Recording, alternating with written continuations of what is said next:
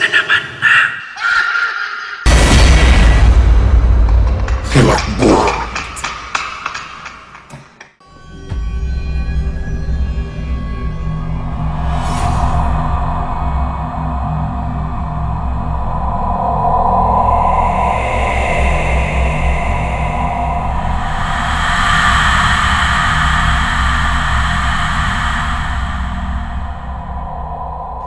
Ihing-ihi na ako ng mga oras na iyon, kaya hindi na ako umarte pa at nag-CR ako sa isang pampublikong palikuran na matatagpuan sa likod ng isang sementeryo. Medyo napatagal din kasi ang pagdalaw ko sa puntod ng aking namayapang lola.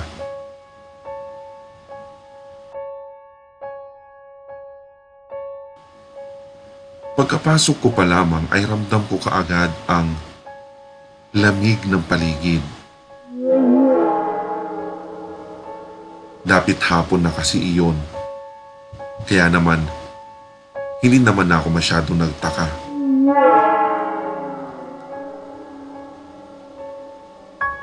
Medyo may kadumihan ang CR na iyon at nakita kong wari nilulumot na ang sahig at may itim na rin ang pagitan ng tiles. Humanap ako ng cubicle na medyo okay naman.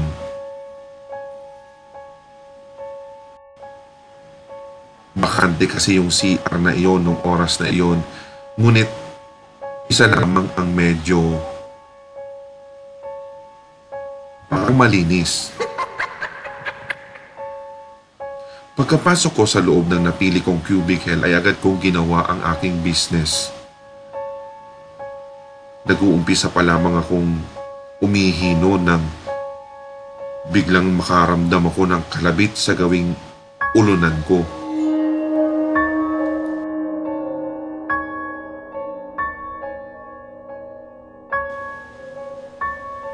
Nagtaka ako kaya agad akong lumingon sa aking likuran ngunit wala naman akong nakitang tao o kahit anino man lang. Kaya pinagpatuloy ko ang aking ginagawa. Nakaramdam ulit ako ng kalabit sa aking ulunan.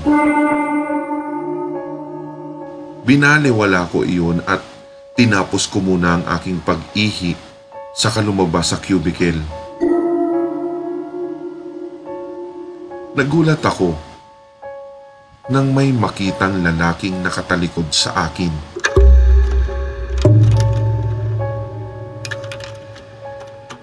Nakaharap siya sa may pintuan palabas ng CR.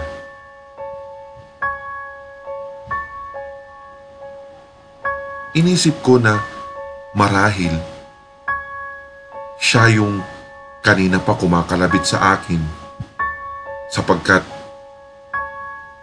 ang aking cubicle na pinili ay talaga namang medyo malinis kaya inisip ko na rin na doon din siya gagawa ng kanyang business. Bago pa ako lumabas ay tinanong ko siya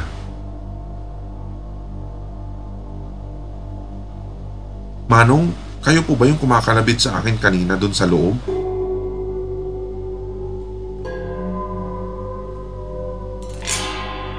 Ngunit,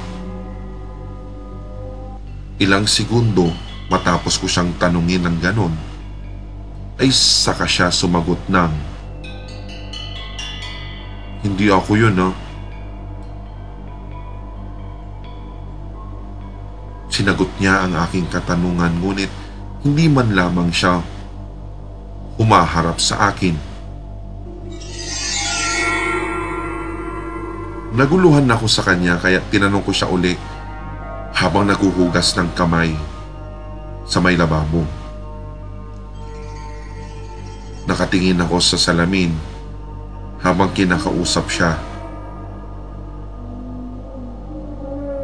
Sinabi ko sa kanya, Eh, manong tayo lang naman na nandito eh.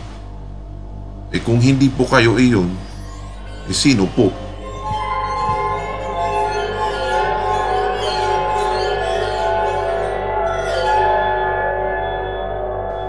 Sinagot ako ng aking kausap ng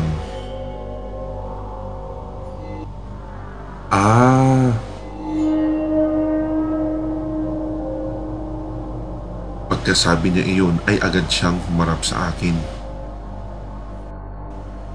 Sa pamamagitan ng refleksyon niya sa salamin na nasa harapan ko, ay nanghilakbot ako dahil waring sugat-sugat ang kanyang leeg at animoy may marka ng lubid.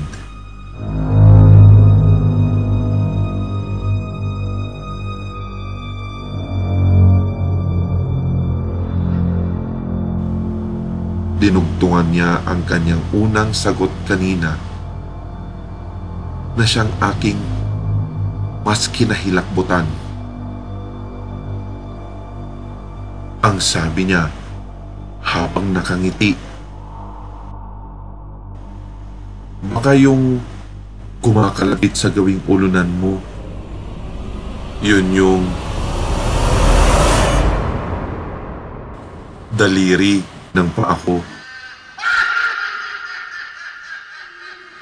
Nung nagbigti ako dyan,